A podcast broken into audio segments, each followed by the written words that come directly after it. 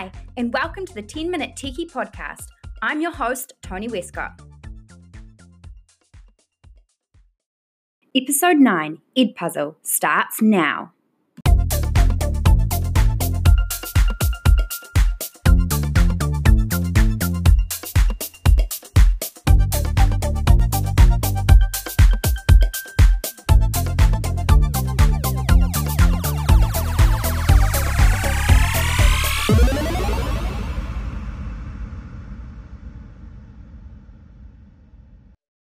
Kia ora, and welcome to this week's episode of the 10 Minute Techie. Today we are talking about the website Edpuzzle.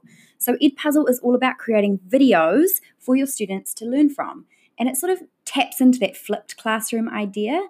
With the website, it's free and you get 20 free videos. There's always room to upgrade. But once you're in and once you've created your account, you can then create interactive videos. You can use your own videos or use videos from sites such as YouTube, Khan Academy, TED Talks, National Geographic.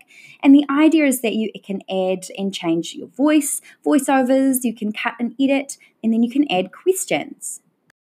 You can choose specifically where in the video you want to add questions. So it might be at some key points, and you can add questions such as multi choice. Uh, where students can choose and you can decide which one's correct. And then also open ended questions so they can respond to an open question. And you can also add notes which might make them ponder and think and pause and just process what's been happening. You can also, rather than reinventing the wheel, you can use teachers' pre made videos that already have questions in them. You can make a copy and either edit and customize for your kids or just use them straight from their version. Once you've created and completed your video ready to send to your students, you can do it in two different ways. One way you can keep the video as an open video, which means that your students just need a code to access the video. This works really well in primary or elementary.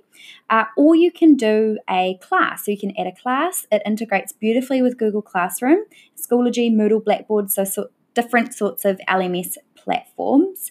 Then, if you have your students allocated through a class, you have a gradebook, and then you can see what percentage students got right in terms of the questions.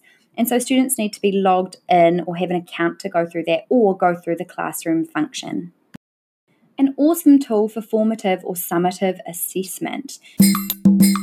Now, three different ways or examples you can use Edpuzzle. Number one, you could record a video of you presenting your slides. So, using something like Screencastify, record yourself talking to and presenting your slides, and then pop it into Edpuzzle and put the questions throughout.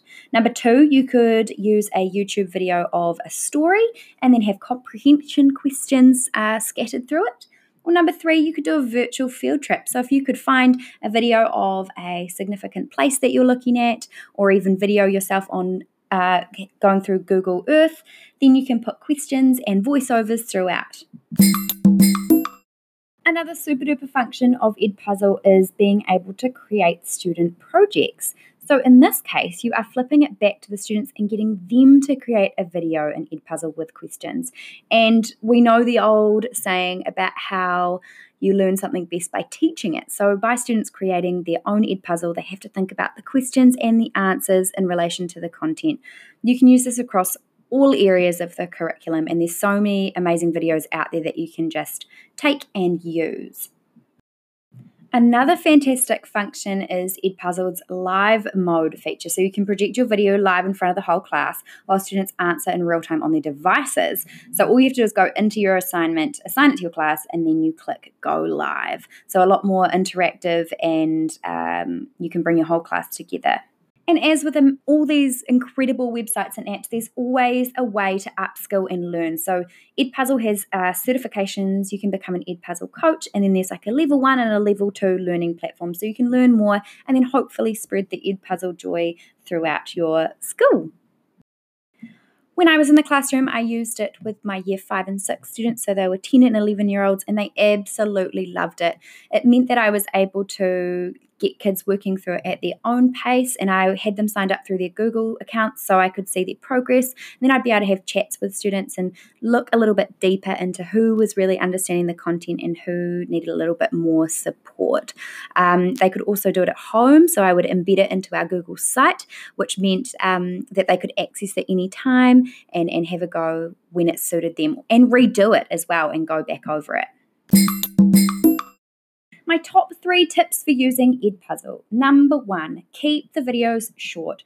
I don't know about you, but if I'm on YouTube, I will probably not watch a video if it's over three minutes. So, and I am an adult, so I'm thinking that our kids would love um, short, sharp, easy. And if you've got little little kids, start with multi-choice, thinking about what they're able to read and what they're able to comprehend. For the little ones, I think this would be a great way to reinforce concepts or reinforce new learning that has already been done. Whereas with your older students, this could be a way to introduce new learning. Number two, teach students how to learn from videos. I think this is really, really key. I think we can just assume that kids will know how to watch a video and learn from it, but there are some key skills like note taking or re- like knowing it's okay to rewind and have a little look, thinking about keywords. Uh, a great way to do it is have, do it with your whole class, pop a video up and think, teach those skills explicitly. I'll put some links in the show notes for teaching students how to learn from videos. And number three, check your whitelist. Sometimes schools, uh, the admin console can block YouTube and other video sites. So the, the worst thing would be to put all this effort into making a video and then once you share it with the kids, they can't actually access it when they're on school property. So I would just suggest checking what your whitelist has is going to block in advance. My teacher quote today comes from secondary school teacher in social sciences, Steph, and she says, when using Edpuzzle in my practice, I've found students to be highly engaged and motivated to learn. Students like the independence of being able to work at their own pace, instant results through the quizzes, the opportunity to rewind work to seek a solution to the questions. They like to be able to track their own progress, and as a teacher, I like to be able to track their progress. The opportunity for self marking quizzes and the ability to use recreated videos from various other teachers has also been important and also creating your own videos to make meaningful contexts for learning. Well, that's all for this week, folks. Next week, we're going to look at my top five Chrome extensions. So tune in next week. All the show notes can be found at bit.ly slash tiki10 show notes and follow us over on Twitter at tiki10. See ya!